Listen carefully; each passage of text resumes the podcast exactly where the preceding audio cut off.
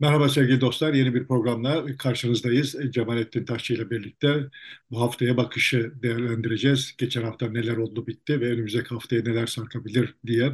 Seçim var malum ama seçimi daha çok çarşamba günkü program için e, ayırdık. Orada konuşacağız. Bir de listeler verileceği için bizim bir gün önceden çektiğimiz bu program listeler den önce yayınlanmış olacak zaten. E, o yüzden üzerinde fazla bir şey konuşmak doğru olmayabilir. Belki neden erken verdiği üzerine bir iki laf edebiliriz.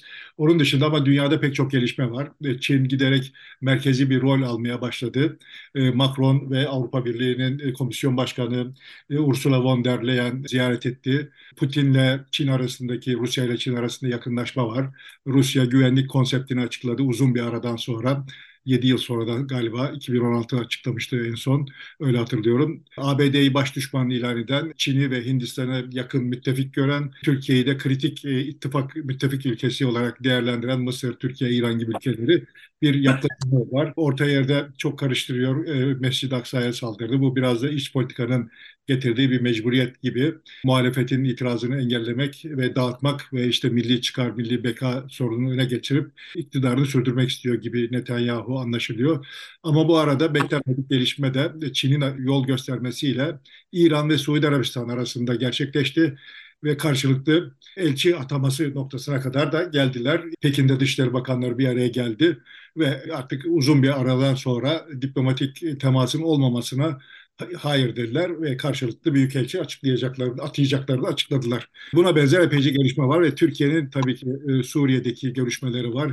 Burada da Rusya arabulucu, İran devreye girdi, Çin de devreye girmek istiyor ama sonuç henüz yok. Seçim sonrasını bekliyor Esad. Ama seçim sonrası Türkiye'den önce Arap Ligi'ne girecek Mayıs'ın sonunda hemen seçimin arkasında o temaslarda tamamlanmış gibi gözüküyor. Suriye dönüyor Arap Ligi'ne. Yani Esad yeniden uluslararası bir kredi kazanmış duruma geldi diye bir genel özetten sonra geçelim bakalım. Senin değerlendirmen nasıl olacak? Benim bir gördüğüm tablo şöyle. Yani Çin'in geleceğin büyük gücü olacağı, Birleşik Devletler'in diğer kutbu olacağı, Birleşik Devletleri asıl tehdit edenin Çin olduğu kanaati, e, hikayesi uzun süredir yazılıyor ve dolayısıyla içinde Çin geçen herhangi bir cümlede gerçekleşmiş olan her şey ha işte şimdi tamam bak bu onun işareti diye okunuyor. Yani bu Çin'in diplomasi atağı diyelim de böyle okunuyor. Ben de Çin hakkında ki kanaatimi defaatle söyledim. Çin'den bir cacık olmaz. Şimdi bu neden böyle düşünyorumu ifade edebilmek için şöyle bir kısa yakın tarih turuna geçelim.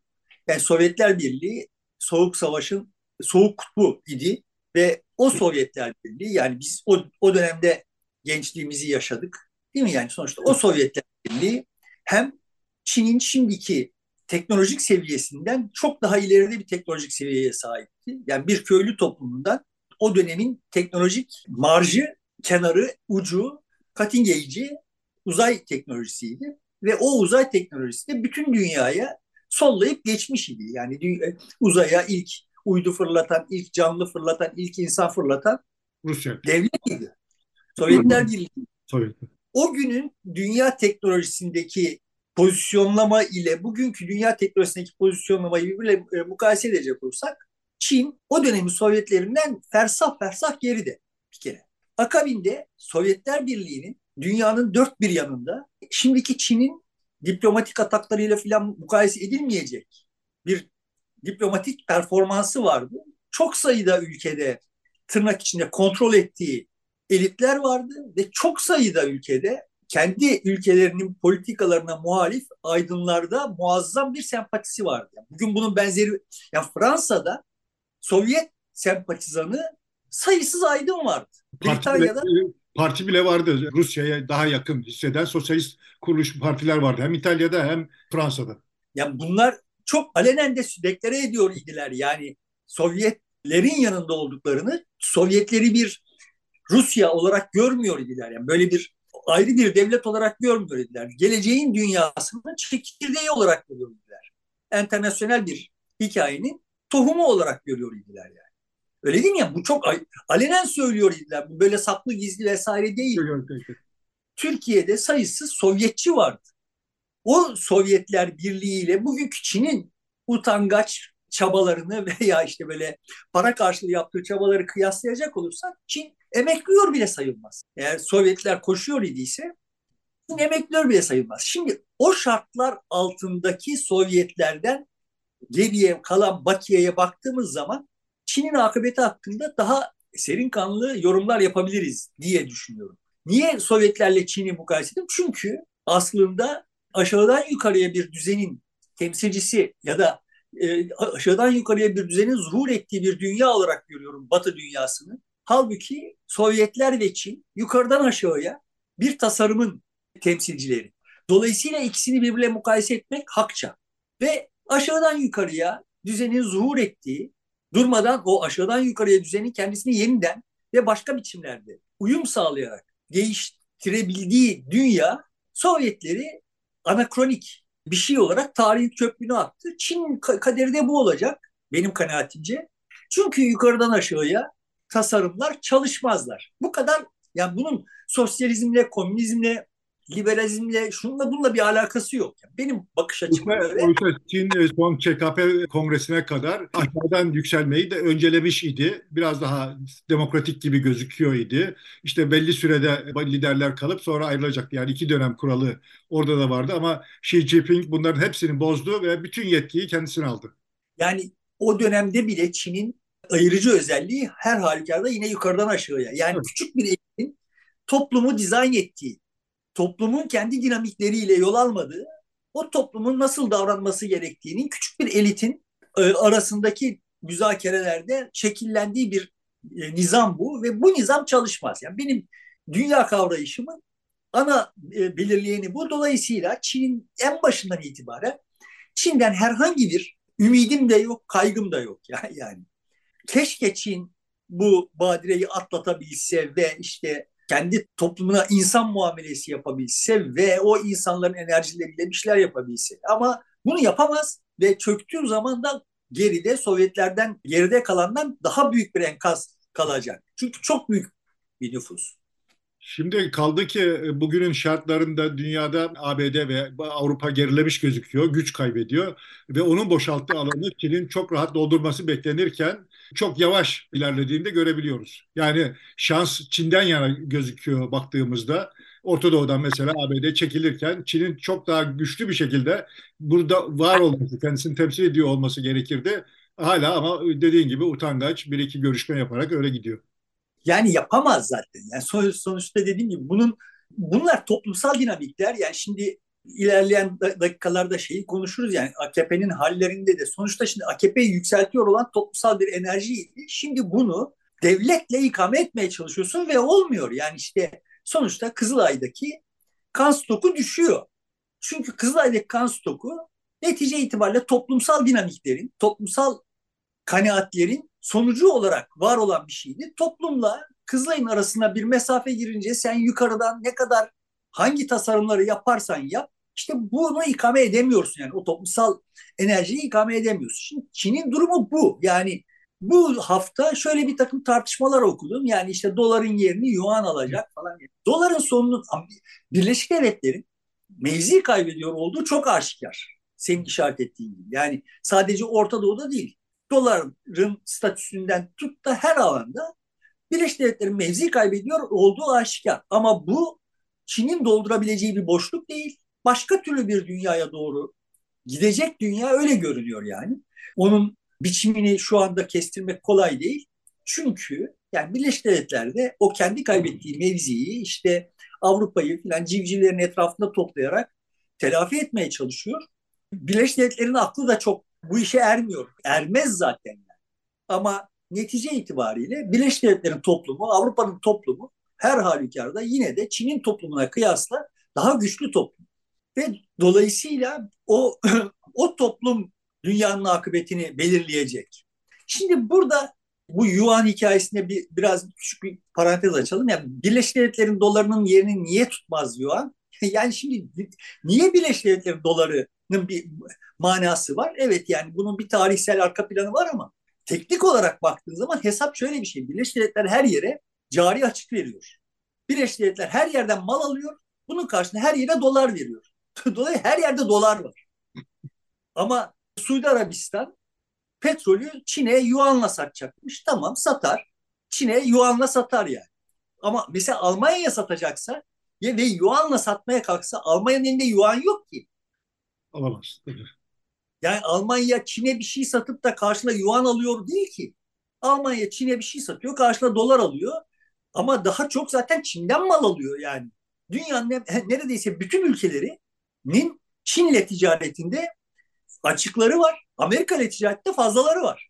Şimdi bu yüzden doların başka bir pozisyonu var dünyada. Çünkü dünyada dolar var. Çünkü Birleşik Devletler üretmiyor. Daha doğrusu Birleşik Devletler sadece dolar üretiyor. Ama Çin mal üretiyor. Ama Birleşik Devletler'de ve Avrupa'da bilinçli olarak bu üretimden vazgeçtiler ve üretim üssü olarak da Çin'i kullandılar. Daha ucuz, daha çabuk oradan üretim geliyor diye. Maliyeti daha düştüğü için. E, dolayısıyla yani oradaki şey de Çin'in kendi performansından ziyade e, Batı'nın e, biraz da rızasıyla gerçekleşen bir durum.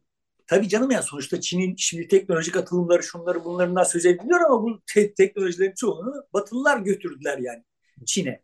Ha buradan da bir Batı güzellemesi yapmak falan derdinde değil. Yani dünyanın dinamikleri böyle ve bu dinamiklerden gelecekte dünyada ciddi bir rol oynayacak bir Çin çıkmaz. Yani pratik gerçeklik buna izin vermez. Teorik olarak Çin başka türlü bir Çin olmaya karar verir. Onu da becerebilir. Yani becerip beceremeyeceğini de bilemeyiz. Yani şimdi Çin'in tepesindeki adamları buradan böyle onlara yargı dağıtmanın da çok manası yok. Belki isteseler de yapamazlar. Yani to- toplumun tarihi itibariyle bu imkansız da olabilir. Yani 200 yıl boyunca imkansız olabilir. Bilemeyiz. Yani Hindistan'da da işte Birleşik Krallık'tan bağımsızlığını kazandık süreç içinde yani durmadan çalkalanıp duruyor. Çünkü yani o toplumun kendine has sosyal dinamikleri var. Tarih boyunca şekillenmiş yani işte birileri ya bir dakika tamam hep bir araya gelelim birleşelim bu dini çatışmalara son verelim diyor. Sonra bir safa sonra yeniden gündeme geliyor bu dini çatışmalar. Bu da şeye kapak olsun. Bu zamanın Sovyetçi Fransız aydınlarının önemli bir bölümü Sovyetler onların hayallerini gerçekleştiremeyecek olduğunu ispatladıktan sonra hızlı bir biçimde bu Hindistan'a dönüş yapmış idiler. Hatırlarsın yani o 68 kuşağı sonralarında işte 70'lerde 80'lerde falan hippi kuşağı böyle bir Hindistan'a gidip aydınlanma, yaşama hayali kurdular. Gittiler, yaşa, aydınlandılar ve o dönemde şu tür geyikler döndü. Ya bak kardeşim bu işte tek tanrılı dinler işte bu Musevili, Hristiyanlık, İslam bunlar düşmanlık üretiyor. Halbuki işte bu Hindistan'ın dini ne kadar barışçı filan yani öyle olmadığı görüldü yani. Defaatle görüldü. Öncesinden de görülmüştü zaten yani. Ama böyle hikayeler üretip bunlara inanmak insanoğlunun yani kendi ürettiği hikayeye inanmak insanoğlunun hayatta kalma stratejilerinden bir tanesi yani. Ama gerçeklik öyle seyretmiyor.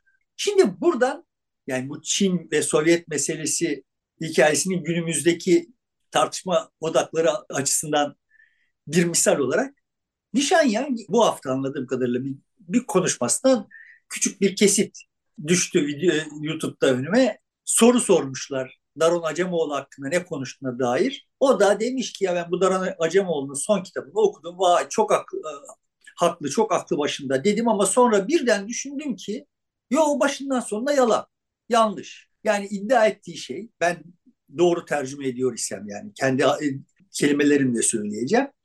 İddia ettiği şey şu Daran Acemoğlu işte kapitalizmin başarılı olabilmesi için kurallara bağlı bir toplum düzeni olması gerektiği ve devletin de bu kuralları uygulaması gerektiğini söylüyor. Yani o kuralları uygulayacak kadar güçlü olması gerektiğini söylüyor dar koridorda. Ama yani temel vurgu işte eğer kapitalist bir kalkınma sağlayacak iseniz, sağlamayı hayal ediyor iseniz, bir kalkınma hayal ediyor iseniz bunu kapitalizm yapabilirsiniz. Kapitalizm de kurallara bağlı düzgün toplumlar ister.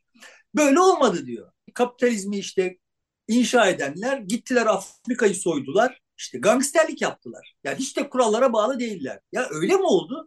Ya, şeyin dediği gibi mi oldu? Nişanyan'ın evet öyle oldu. Fakat yani Nişanyan Türkiye'den gittikten sonra tuhaf bir akıl tutulmasına uğradığı gibi geliyor bana. Ya bak temel mesele şu. Britanya'nın, Hollanda'nın gangsterleri, etoburları gidip Afrika'yı soyup, Filipinleri soyup, Uzak Doğu'yu soyup filan bir zenginlik yarattılar ama onu kurallara bağlı toplumların içinde yaptılar. Yani şimdi kapitalist dediğim zaman kapitalizmin yanındaki olan insanları da yani kapitalizm lehine pro kapitalizm insanları da kapsadığı için kapitalist kelimesini kullanmayacağım yani. Kullanacağım sermaye. Çok. Müteşebbis. Şimdi müteşebbis evet Şanya'nın dediği gibi kuralları çiğ, risk alıp kuralları çiğneyen insandır. Ve dolayısıyla bu açıdan bakıldığında Nişanyan haklı ama o, o kuralları çiğneyen insanlar kendileri dışındaki herkesin kurallara uymasını isterler. Yani ben kuralları çiğneyeceğim ve onun verdiği misalle kırmızı ışıkta geçeceğim sen geçmeyeceksin ki sana fa- fark atmış olacağım yani. Dolayısıyla kuralların uygulandığı toplumlar ister kapitalizm. Ve Nişanyan nasıl oluyor da yani bu ikisinin arasındaki gerilimi anlamıyor. yani hiçbir kapitalist, hiçbir sermayedar herkesin sermayedar olduğu bir toplum hayal etmez. Sadece kendisinin sermayedar olduğu bir toplum hayal eder. Kalan herkes memur olsun isterler. Ve öyle olmaz. Başka sermayedarlar da çıkar. Ama hepsi netice itibariyle toplumun kalanının kurallara uyan memurlar olmasını ister. Dolayısıyla evet kapitalizm kurallara uyan, uyulan toplumlarda ancak performans gösterir. Toplumlar evet bir yıl memur ve az sayıda da onlara iş sağlayan müteşebbisten müteşekkildir yani. Dolayısıyla da şimdi böyle baktığımız zaman Acemoğlu sonuna kadar haklı benim açımdan. Tarih onu defaatle teyit etti yani. Şimdi de teyit ediyor. Düzenli, kurallara uyulan, devletin kuralları uygulayabildiği ve içinde de o kuralları ihlal edecek cürete sahip insanları olan toplumlarda bir şeyler gerçekleşiyor. Ta en başta olay zaten hani biz modernliğin hikayesini anlatırken de böyle anlattım ben kendi hesabımı. Birleşik Krallık'ta evet o kuralları ihlal eden adamlar çıktılar, insanlar çıktılar. Dünyanın bütün tarihi boyunca hep o kuralları ihlal eden insanlar vardılar.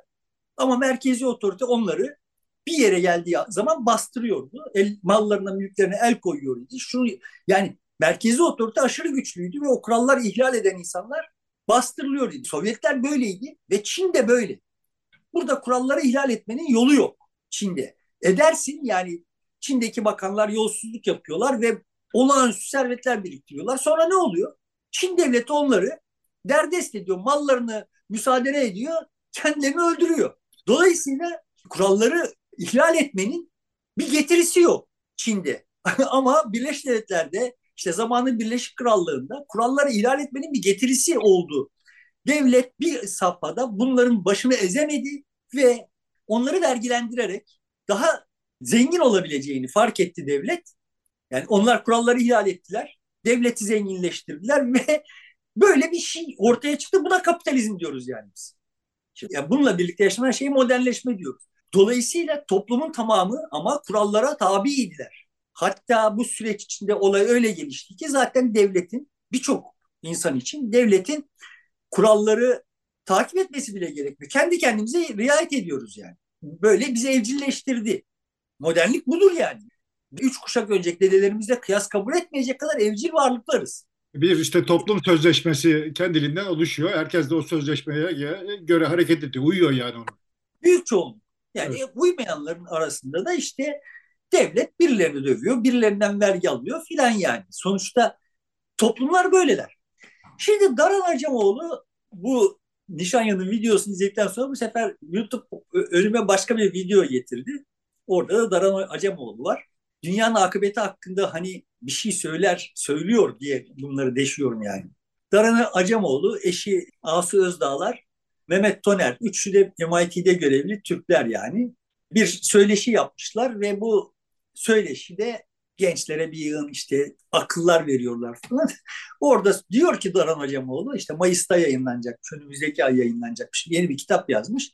Ve o kitapta işte böyle çok üstten üstten diyor ki yani e, teknoloji iyimserliği günümüzde çok baskın, çok yaygın. Ama bu yeni bir şey değil. Bin yıldır teknoloji iyimserliği var dünyada. Ama teknoloji her zaman da öyle olumlu sonuçta vermedi. E yani sonuçta şimdi biraz düşünmemiz gerekiyor bu teknolojiye bir istikamet vermek için. Ya kardeşim teknoloji iyimserliği bin yıldır var. Teknoloji kötümserliği üç bin yıldır var. Ben şimdi haddimi aşı, aşarak çok bambaşka konulara gireyim. Şimdi İsrailoğullarının Mısır'dan çıkışı hikayesi Tevrat yani eski ayette, yeni ayette benim bildiğim kadarıyla Kur'an'da da kabaca şöyledir yani. Musa İsrailoğullarını Mısır'dan çıkarır işte Kızıldeniz yarılır. Firavun'u yutar ama işte İsrailoğulları kurtulurlar ve işte vaat edilmiş topraklara gelirler. O sırada da Musa Tanrı ile konuşmak için onu davetine icabet edip işte Tur Dağı'na galiba gider. Ama kavmine kesinlikle put yapmamalarını tembih eder yani. O arada ondan önce kavmi artık şikayet etmeye başlar. Durmadan bıldırcın yiyoruz işte. Durma işte şunu yiyoruz bunu yiyoruz. Halbuki biz ta, yani tam kelimeleri hatırlamıyorum ama tahıl istiyor yani kavmi. Tahıl, baklagil filan istiyor yani. Hani insan böyle bakıyor lan bıldırcın yiyorsun. Karnın doyuyor yani sen tahılı ne bok yemeyi istiyorsun geliyor aklına ama yani şimdi bunların her birisini kendimce sembolik değerleriyle dediğim haddimi aşmak derken kastım sembolik değerleriyle değerlendiriyorum. Buna şimdi şunu ilave edelim. Kesinlikle put yapmayın deyip gidiyor. Bunlar o gider gitmez put yapıyorlar altınları eritip yaptıkları put buzağı. He şimdi bir toplum buzağa neden tapar? Yani buzağın hikayesini hani tavşan olur anlarım yani. At olur anlarım. Ne bileyim yani kartal olur anlarım. Aslan olur anlarım. Ya kardeşim yani bu, buzağı ne iş? Benim kendi kafamda bu bir, e, parçaları birleştiğim zaman vardığım nokta şu. İsrailoğulları tarıma geçmek istiyor. Tamam yani bakliyat istiyor, şey istiyor, tahıl istiyor ve buzağa tapıyor. Bunların hepsi tarım toplumunun e, unsurları. Halbuki Musa onlara e, vaat edilmiş topraklara getirmiş ve bıldırcınla besliyor. Yani meyveyle besliyor. Avcı toplayıcılar yani. Ta o tarihlerde bu teknolojik sıçrama, teknoloji sadece araç gereç değil ki, örgütlenme tarzı aynı zamanda yani. Bilginin örgütlenme tarzı. Ta o tarihlerde yani insanlığın en eski hikayeleri teknolojik sıçramalara, sıçramalardan duyulan endişeye işaret ediyor. Dolayısıyla benim yaşadığım hayat boyunca teknolojinin bizim hayatımızı nasıl paçavraya çeviriyor olduğu, nasıl muhtevasızlaştırdığı türden hikayeler. Annemden, babamdan, akranlarımdan hep bunları dinledim. Televizyon geldi, işte şöyle aile düzeni bozuldu. Gazete zaten, matbaa zaten şunu yapmıştı. Tafi tarihinde dokuma teknolojisini geliştirdiğinde Jacquard delikle kartları kullandığında adamı ölmekten beter ettiler. İnsanlık tarihi teknolojiyi, teknolojinin yarattığı değişim karşısında duyulan kaygıyı kontrol etme hayaliyle örülü bir şey. Ve yapamıyorsunuz bunu kardeşim.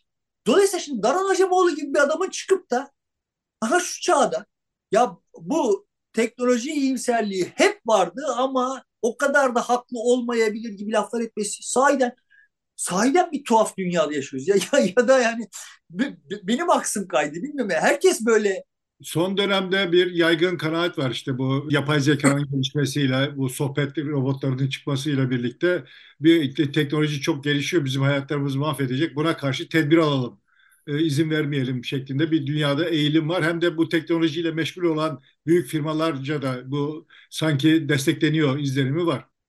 Ya teknoloji şu yapay akıl konusunda şimdi bizim gördüğümüz iceberg'in suyun üstüne kalan kısmı bile değil yani. Onun tepesi arkada olağanüstü dünyayı alt üst edecek. Bütün hayatları alt üst edecek. Jacquard'ın delikli kartları dokumacıların hayatını alt üst etmişti. Bu herkesin hayatını alt üst edecek bir şey. Çok aşikar görünüyor. Bunu kontrol edemezsiniz. Bunu söylemeye çalışıyorum. Yani bundan böyle endişeler yaratıp böyle kontrol mekanizma akılla bunları kontrol etmeye kalkmak falan bunlar absürt akıl yürütmeler yani. Burada bütün yapabileceğimiz bak kardeşim bu hepimizin hayatını alt üst ediyor, edecek, öyle görünüyor. Bunda başka bir dünyaya geçiyoruz. Bu dünyada sıradan insanın minimum zarar göreceği şekilde hepimiz zarar göreceğiz. Ben şimdi gün geçmiyor ki en az 10 tane makale veya video düşüyor önüme. Yani bu siz chat GPT'nin ne işe yaradığını anladığınızı mı zannediyorsunuz? Bak şunu da yapıyor. Filan türünde en az 10 tane şey geliyor bana, malzeme geliyor. Takip etmekten bıktım. Yani edemiyorum artık. Çünkü ya benim kaf zihinsel kodlarım Excel'de Süper Lig'in puan tablosunu güncellemek. Onu benim yerime yapay akıl yaptığı zaman ya ben o vakit ona ayırdığım vakitte ne yapacağım kardeşim yani? Yani hayatımın rutini var ve gelmişim 70'e merdiven dayamışım. Bundan sonra benim hayatımı değiştirecek her şey benim için tehdit.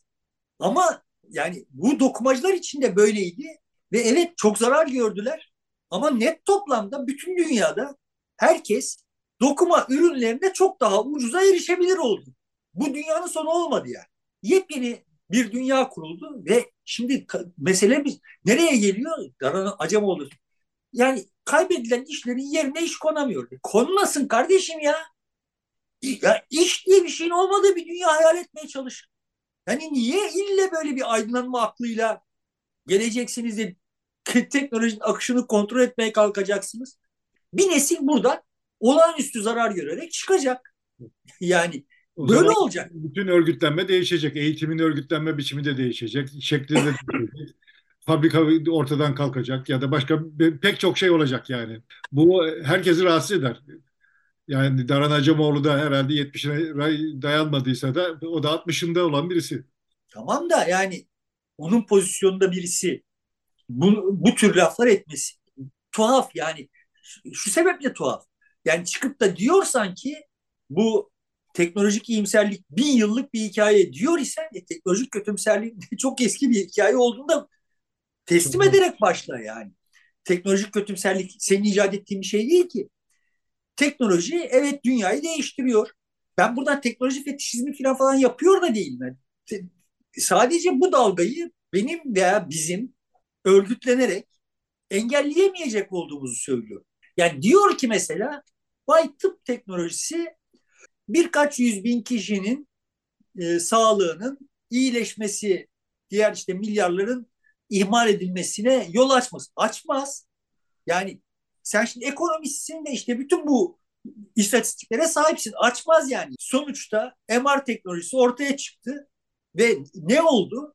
5 yıl içinde dünyanın 8 milyar nüfusunun 4 milyarının yararlanabileceği bir hale geldi. Çünkü eğer öyle gelmezse o MR teknolojisi pahalı kalacak. Yani o 100 bin kişi için yani o 100 bin kişinin tekelinde kalması kimsenin menfaatine değil.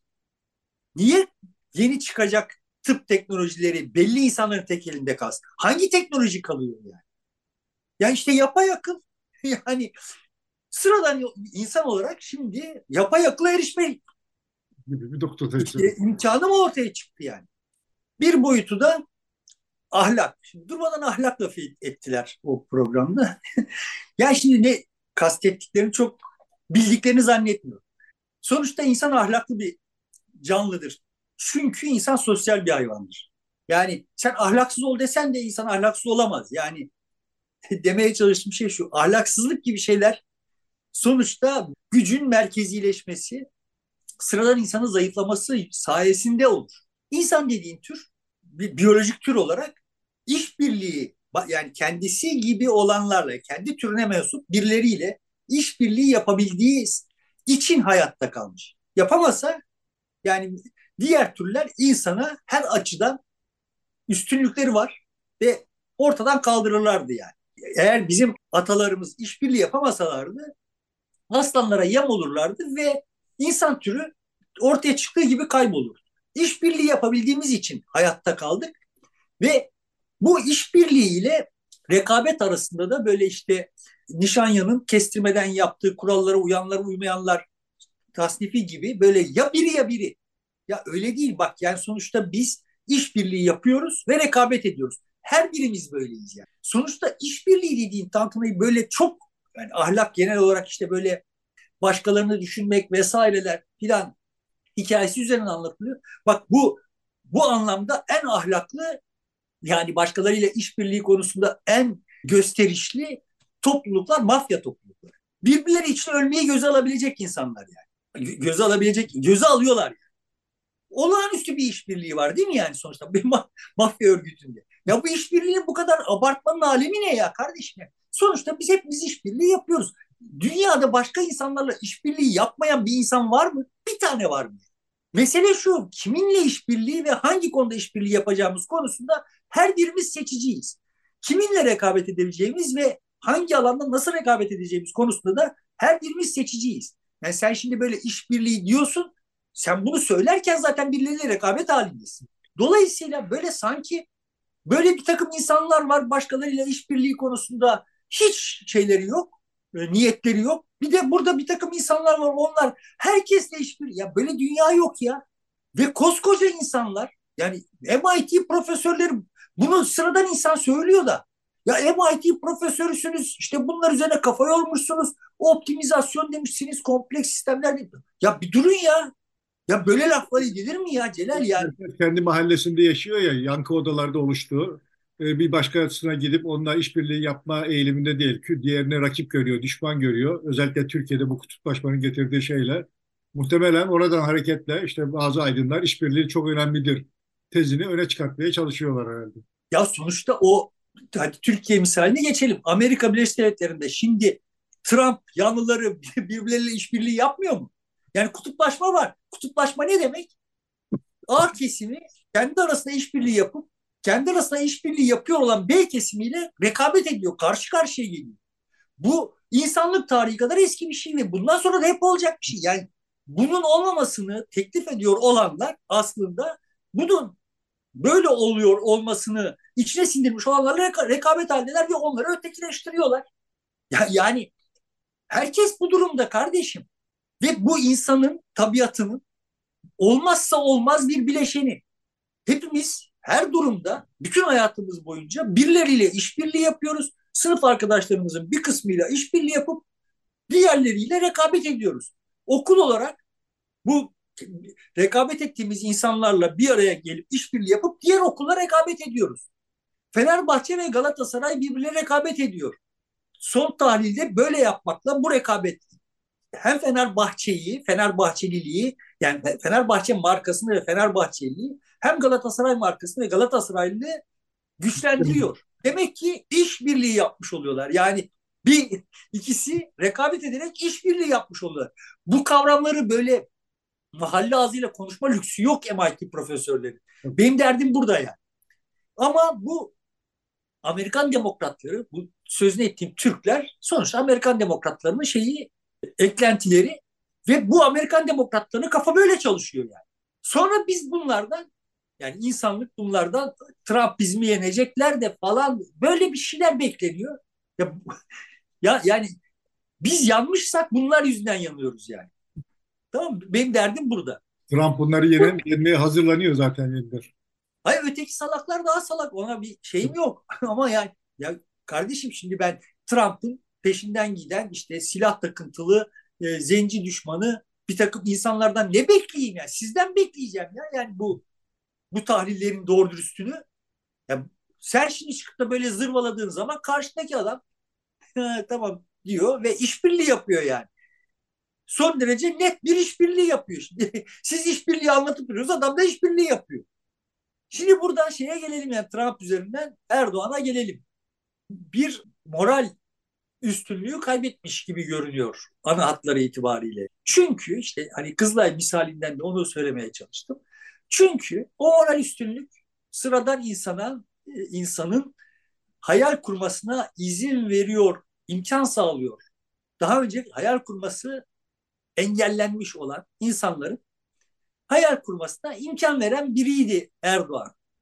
Ve o sayede o insanların birbirleriyle yaptığı işbirliği ve yaptıkları yani özgürleşmiş olmaları sonucu hayaller kurabiliyor olmaları sayesinde de Erdoğan yükseldi. Zannetti ki bu kendi marifeti. Zannetti mi bilmiyorum yani. Ama bizim baktığımız yerden bakınca böyle adlandırılabilir tutumu. Bu kendi marifeti zannetti ve şimdi o insanların enerjilerini artık kışkırtamıyor. O insanların hepsi süngüleri düştü. Bunu Süleyman'la, Fahrettin'le, işte e, Ebu Bekir'le ikame etmeye çalışıyor. Oraya yasak, buraya para, şuraya havuç, buraya sopa filan bir şeylerle ve olmuyor yani. Olmayınca aa bak ben yanlış işler yapmışım demiyor. Ve işte ne diyor dış güçler işte zaten herkes bana düşman falan bir takım yayınlar anlatıyor ama net toplamda moral tahkim edilemiyor, takviye edilemiyor yani. Hem kendisinde hem de AK Parti'nin pek çok e, çevresinde, yönetiminde bu moralsizlik gözüküyor. Yani kamuoyunda AKP'ye oy vermiş ve yine verecek olan kamuoyunda bu görülüyor. Ben, muhtemelen bu seçimin sonucunu en çok belirleyecek olan aslında AKP'ye oy verecekti olduğu halde eli gitmediği için sandığa gitmeyen bir seçmen olursa o seçmen belirleyecek. Ve bu e, gidişle de öyle bir seçmen ciddi bir yekün tutacak gibi görünüyor.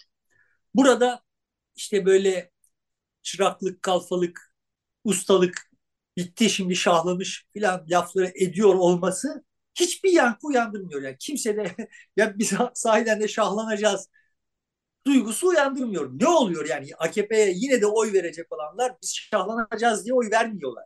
Çıraklık, kalfalık filan döneminde evet yani bir şeyler olacak evet. diye hisseden geniş kesimler vardı. Şimdi sadece Kılıçdaroğlu olmasın diye oy verecek veren Türkiye'nin veya AKP'nin veya Erdoğan'ın şahlanacağına dair en ufak bir ümidi yok artık.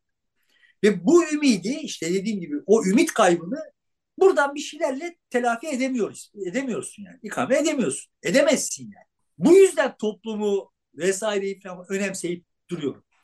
Burada yalnız hani adamın halinde tavrında başka türlü bir bir şey var. Buradan itibaren yapacağım tamamen spekülasyon. En ufak bir bilgi yok elimde. Ortada dolaşan söylentilere de çok itibar etmedim genel olarak. Genel olarak etmem. O yüzden etmedim. Yani adamın hasta olduğu filan gibi şeyleri. Ama son dönemdeki görünüşü böyle sanki sadece oruçtan kaynaklanıyormuş gibi görünmüyor. Yani halinde tavrında bir bir tuhaflık var.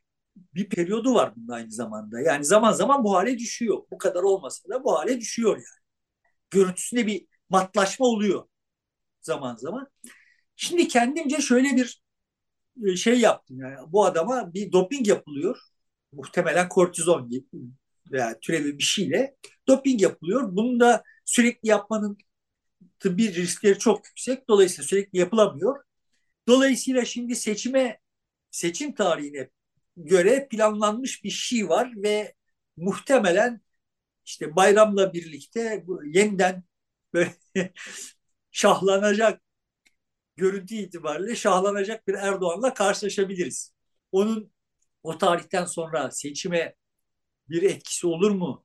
Yani o sandığa gitmeyecek AKP'li seçmeni, AKP'ye oy verecek olan seçmeni sandığa götürmeye ikna edecek bir şey yaratır mı? Yani bunları kestiremiyorum. Ama benim kendi etrafımda hissettiğim tablo yani Erdoğan'da bir tuhaflık olduğunu ona oy verecek olanlar da fark ediyorlar. Evet, bir de ekstradan şimdi listelerin oluşturulmasının getirdiği bir takım zorluklar var, kısıtlar da var. Eskisi gibi yeterince e, başvuru yok. E, bunların da getirdiği bir moral bozukluğu vardır. İşte DSP'ye gidip e, ya gel bize gel, bizden aday ol ricasına kadar iş aşağıya inmiş gözüküyor. Yani evet neresinden baksan her şey çok tuhaf ama bu adam netice itibariyle işte 17-25 Aralık sonrasında sesi kısılana kadar meydan meydan gezip duruşunda bir meydan okuma vardı yani. Kendi biyolojik sınırlarını zorlayacak kadar bir meydan okuması vardı. Şimdi öyle değil. Ve zaman zaman bu hale düşüyor yani. Zaman zaman böyle sahiden süngüsü çok düşmüş bir ama o zamanlarda genel olarak işte olabildiği kadar az konuşup olabildiği kadar az görünüp atlatmaya çalışıyor. Şimdiki tablo biraz yani dediğin gibi DSP'den medet ummak yani Mehmet Şimşek adının arka planda olduğunu tekrar tekrar söyleyip bundan medet ummak gibi yani bu itiraf yani. Yani Mehmet Şimşek... Defa, 3-4 defa görüşülür mü Mehmet Şimşek'le yani ikna etmek için e, görüşüyor. Yani koca bir devleti yönetiyorsun ve Mehmet Şimşek mecburmuş e, izlenim uyanan bir tabloyla karşı karşıyayız. Yani sen ekonomistin yani niye bir ekonomiste ihtiyacın var? Kaldı ki bir de şu e, şu şey pompalandı yani. Mehmet Şimşek arka planda ekonomik programın hazırlanmasını yani kabul etmedi ama bakan olmayı arka yani oho biz arka planda Mehmet Şimşek program yazacak da o zaman itiraf etmiş oluyorsun ki ekonomik program berbat. Berbat. Evet. O zaman şimdi ekonomi berbat. Bunu itiraf etmişsin. Sonra çıkıyorsun bu kişi iş başına gelirse ekonomi yerle yeksan olacak diyorsun filan yani abuk sabuk. Bunlar kimseyi bundan önce de kimseyi kandırmıyor idi ama yani genel hatları itibariyle orada reis var ve işte onu satamayız duygusu vardı. İnanılmış gibi yapılıyordu ve işte muhalif salaklar da ha bak işte bu salak Erdoğan'ın taraftarları her şeye inanıyorlar diye yorumluyorlardı. Şimdi inanılmış gibi bile yapılmayacak duruma geldi olay AKP'li kamuoyunda. Dolayısıyla bilmiyorum yani elimizde dediğim gibi geçen programda bir, bir yığın yer hakkında done yok. Bilmiyoruz ama işte hani MHP'nin aday listelerini erkenden vermesi. Evet sıkıntı çok daha büyük. E, şimdi Cumhur İttifakı dedi mesela e, Bahçeli gidip kendi listesini e, yayınladı. Birlikte iş yapılacaktı. Olmadı. Büyük Birlik Partisi'ni ikna etmeye çalıştı. O da e, hayır dedi. Listesini kendisi çıkartacak. Belli ki e, görüştükleri konu üzerinde anlaşamadılar. Dolayısıyla ikna edemiyor. Yani Bahçeli'yi ikna edemiyor. Destici'yi ikna edemiyor. Mehmet Şimşek'i ikna edemiyor. İşte e, geriye ikna edebildiği bir DSP'nin genel başkanı var. O zaten hani gitmeye gönüllü olan birisi. Bunun yarattığı bir yorgunluk ve bıkkınlık ve e, ümitsizlik vardır muhakkak. Şimdi bir bu MHP'nin listeleri tabii enteresan bir hikaye. E, fakat ben prosedürü bilmiyorum. Yani ayın 14'üne kadar MHP'nin vazgeçme imkanı varmış. Nerede? AKP listelerinden girme imkanı varmış. Listeleri değiştirme şansları varmış yani 14'üne kadar. Ee, yani teorik olarak itiraz edilip bilmem ne ediliyor ama e, oraya girdiği zaman kendisini inkar etmiş olur. Ee, şey olmaz yani çok zor o iş. Türkiye'de bugüne kadar görülmedi. 200 yıl önceden e, listeleri seçim kuruluna vermek. E, bu, bu bir tutum, bir tavır yani. İşte tamam bu tavır şu olabilir yani e, en azından böyle yorumlar yapanlar var. Ben de bu konuların prosedürleri falan falan bilmediğim için çok şey yapamıyorum. Yani hani karşı tarafı taca çıkarmak için yani onları aldatmak için böyle bir şey yapılmış olabileceğini bak kesinlikle ayrı listelerle giriyorlar o halde biz de kendi listelerimizi hazırlarken daha gevşek davranabiliriz. Durumuna sokmak muhalefeti için böyle yapılmış olabileceğini söyleyenler var. Dediğim gibi ne kadar o gerçek. gerçek olmadı. Muhalefet tek listeyle gidiyor. Ee, yani daha doğrusu iki liste diyelim. Bir İyi Parti bir de CHP e, listesinden seçime giriliyor. Hatta 15 ilde de e, tek parti girecek. Bazı yerlerde İyi Parti, bazı yerlerde CHP. Yani o da e, gerçekleşmedi. Eğer bunu hedeflemişler de taktik için erken vermiş ise o da olmadı.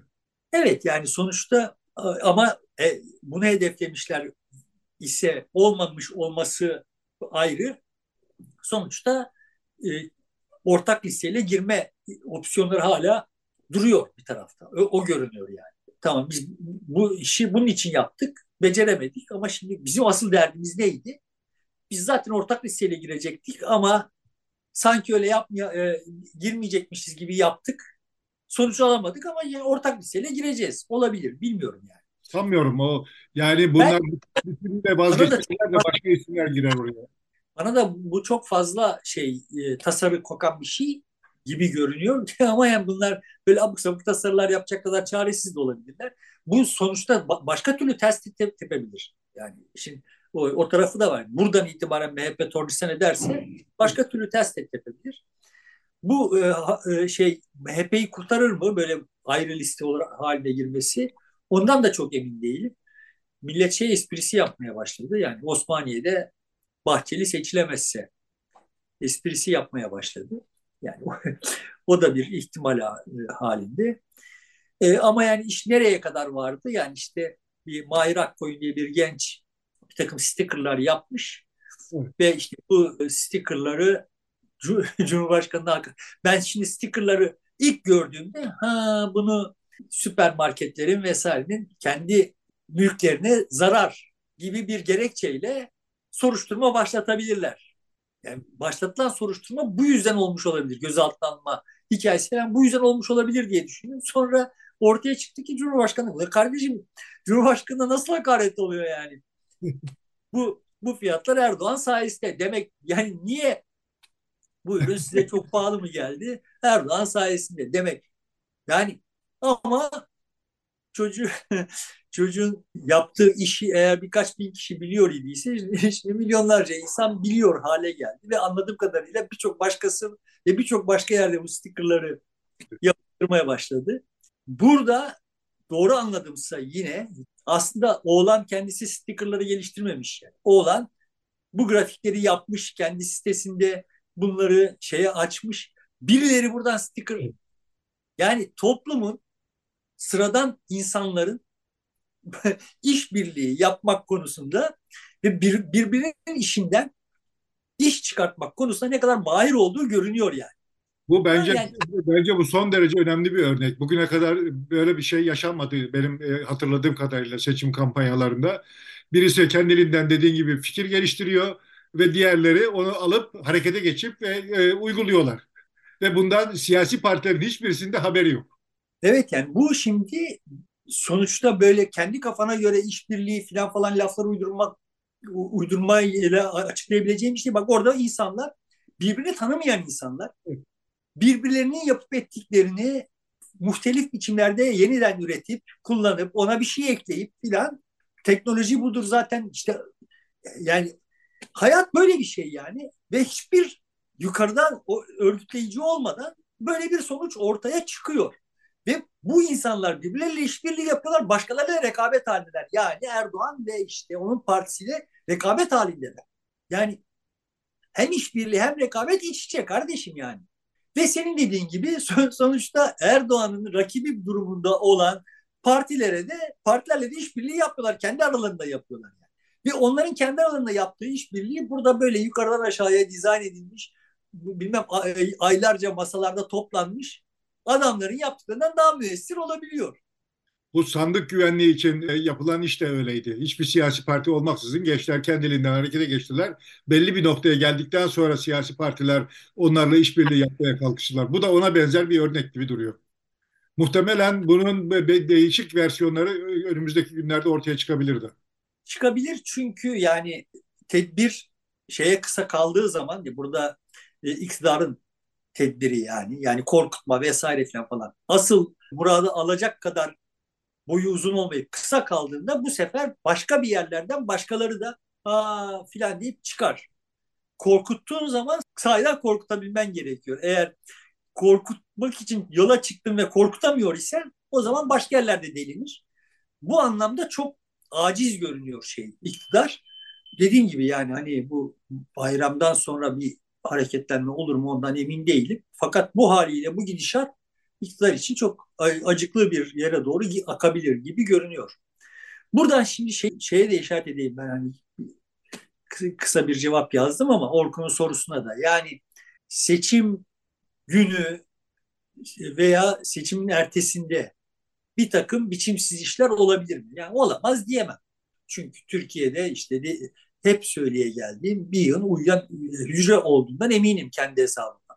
Bunlar e, harekete geç, bunları harekete geçirecek bir takım odaklar varsa içeride veya dışarıda ve işte bir takım biçimsiz işler yapmaya kalkarlarsa işler nereye varır bilemem. Şundan adım gibi eminim ki Erdoğan'ın iktidarda kalması bizim dışımızda herkesin işine geliyor. Yani Rusya'nın işine geliyor, Arapların işine geliyor, Avrupa'nın işine geliyor. Amerika'nın işine geliyor. Amerika'nın da işine geliyor. Herkesin işine geliyor yani. Ve yani işte bu da aslında hani yerli ve millicilere kapak olsun ama bunu kullanamıyor şey muhalefet. Dolayısıyla içeriden dışarıdan bir takım e, biçimsiz işler olabilir. Teknik olarak böyle bir ihtimal yok diyemem. Ama şu safhada bir takım tezgahlar çevirmek o safhada bir takım tezgahlar çevirmeye kıyasla son derece kolay. Burada bir şeyler yapılmıyor ise orada yapılması daha zor görünüyor bana. Enerji yok, enerji. Taşıyıcı bir şey toplum kesimi yok iktidar partisi için bu olayları. Sokakta devam ettirecek kimse yok. Yani bir belli odaklar bir şeyler yapmaya kalkabilir ki nitekim işte iki partinin il başkanlarına, il merkezlerine silahlı saldırı oldu ya da e, uyarı ateşi diyelim tam saldırı demeyelim yani bir işaret hani arkası gelsin gibi hiç kimse oralı olmadı yani. Evet. Dolayısıyla yani bu bana sanki olmayacakmış. Sanki biz suhuletle bir seçim yapacakmışız ve sanki bu iktidar suhuletle iktidarı kaybedecek gibi görünüyor bana şimdiki safhada. oyuncuların hallerine, tavırlarına bakarak sonucu çıkarıyorum. Yani böyle bundan önce de oyuncuların hallerine, tavırlarına bakarak bir seçim olmayabilir, bir seçim yapamayabiliriz diye bakıyor idim. Şimdi de oyuncuların hallerine, tavırlarına baktığım zaman yani sanki seçim yapacağız ve işte başımızı gözümüzü yanmadan iktidarı değiştirecekmişiz gibi geliyor bana. Bilmiyorum yani. Kızılay meselesi vardı. Kan kalmamış Kızılay'da. Kılıçdaroğlu ben kan vereyim Kızılay bizimdir falan gibi laflar etti ama hani destek verelim diye. Bu de neyin işareti? E, toplum yani Kızılay gibi şeyler hep e, el üstünde tutulurdu ve destek verilirdi. Şimdi hakikaten gerçek ise kan bulunamaması e, bu da bir, başka bir şey anlatıyor bize demek.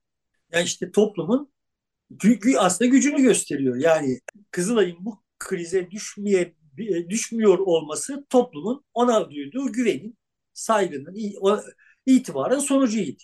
Bunu kaybettiğin zaman işte arkasına neyi koyarsan koy onunla ikame edemiyorsun. Yani o güven kaybını ikame edemiyorsun ve üç günlük biz bu şeyi yaptığımızda üç günlük şeyimiz kaldı, stokumuz kaldı deyip e, destek istiyorlar iki gündür. İmamoğlu önce bir yani Kızılay'ın yaptığı her şey ayıptır ama bir Kızılay'a yine de destek olmamız gerekir deyip bu pası değerlendirdi yani.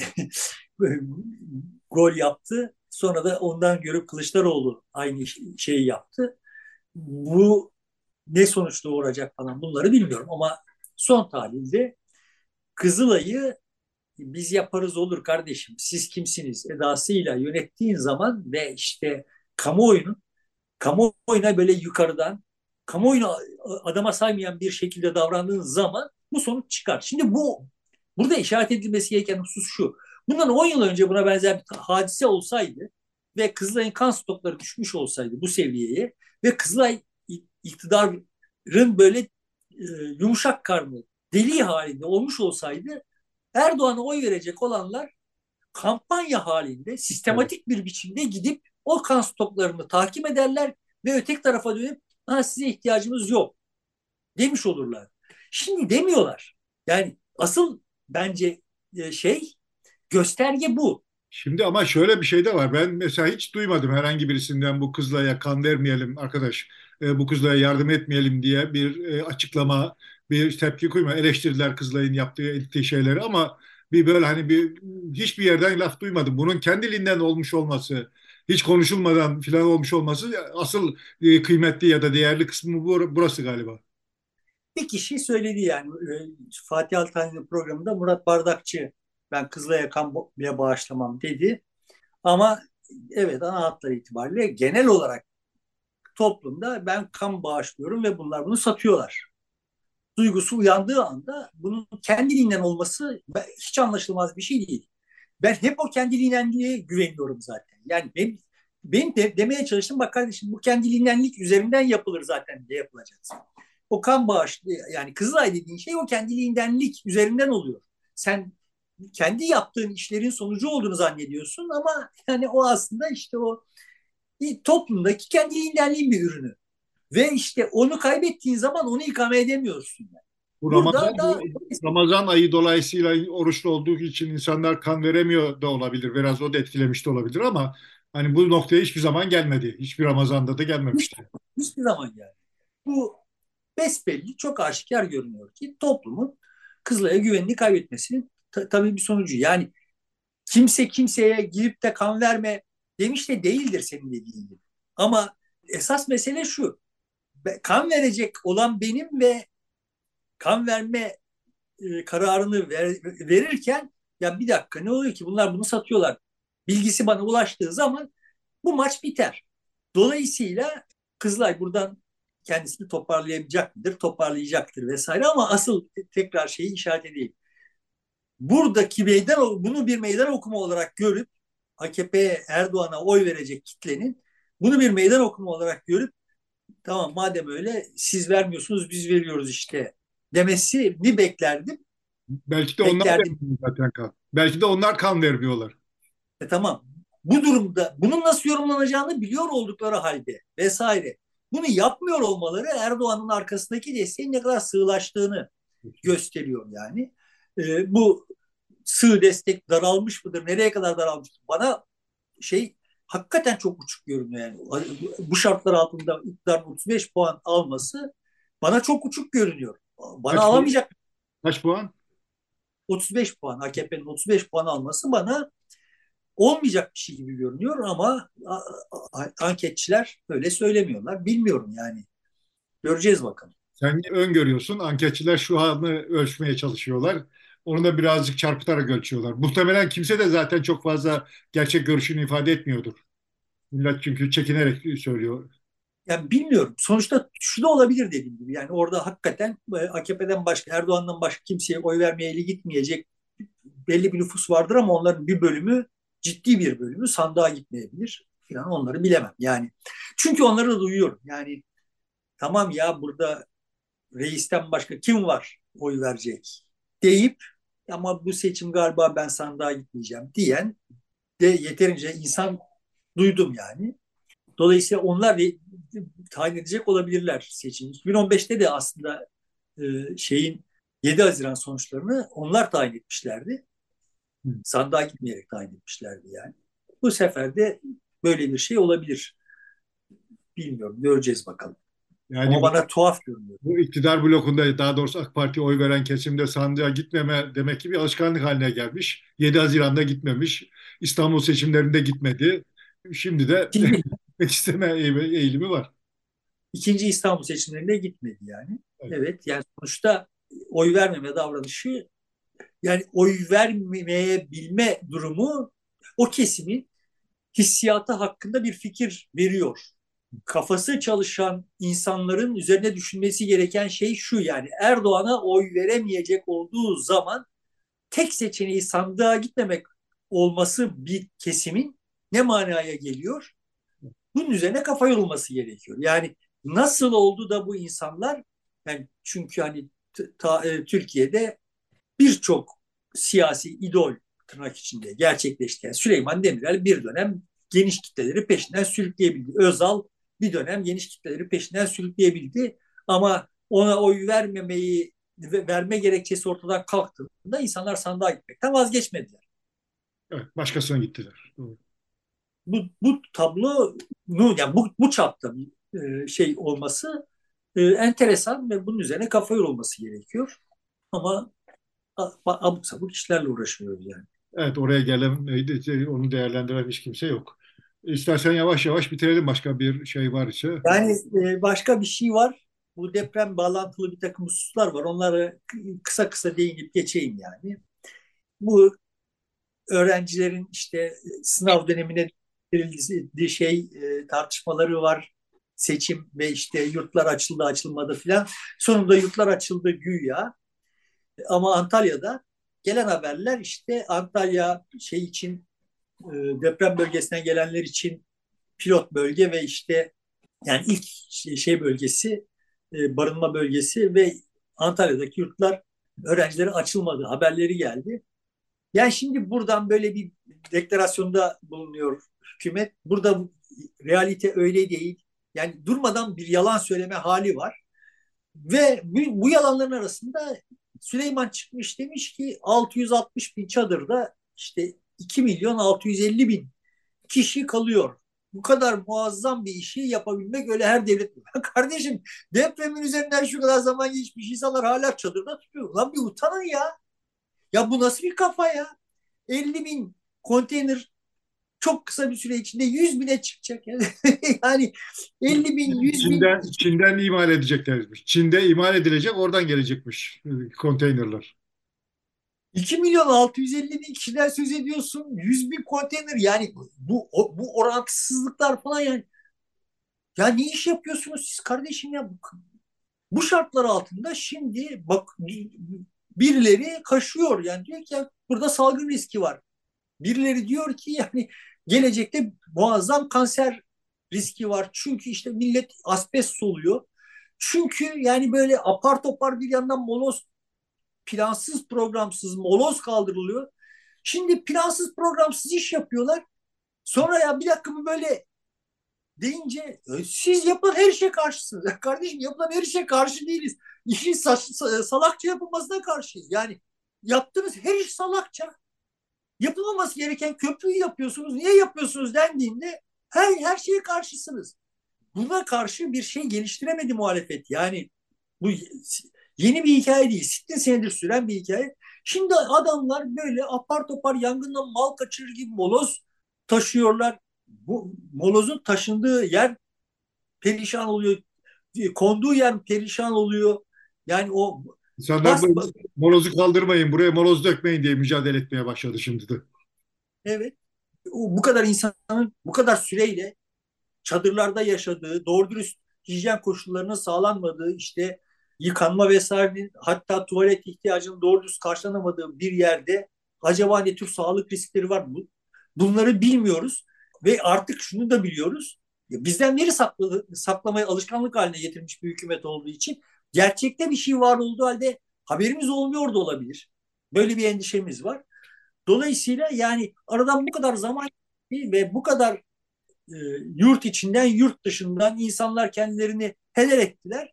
Hala ortada toparlanmış bir hikaye yok gibi görünüyor deprem bölgesinde ve giderek de şartlar kötüleşiyor gibi gözüküyor. Gibi yani şu, şu sebeple yani diyelim ki işte 1 milyon 600 bin kişi anladığım kadarıyla seçmen kaydını taşımamış. Bunların bir bölümü muhtemelen zaten oy kullanmayacak. Bir bölümü e, geri dönüp oy kullanmayı hayal ediyordur ama dönemeyecektir. Bir bölümü belki dönecektir filan. Ama bu insanların tamamında ve bunları ağırlayan insanlarda öfke büyüyordur, çaresizlik büyüyordur. Bugünlük bu kadar diyelim. Evet sevgili dostlar burada bitiriyoruz. Desteğiniz için çok teşekkür ediyoruz. Görüşmek üzere. Çarşamba yeniden karşınızda olacağız.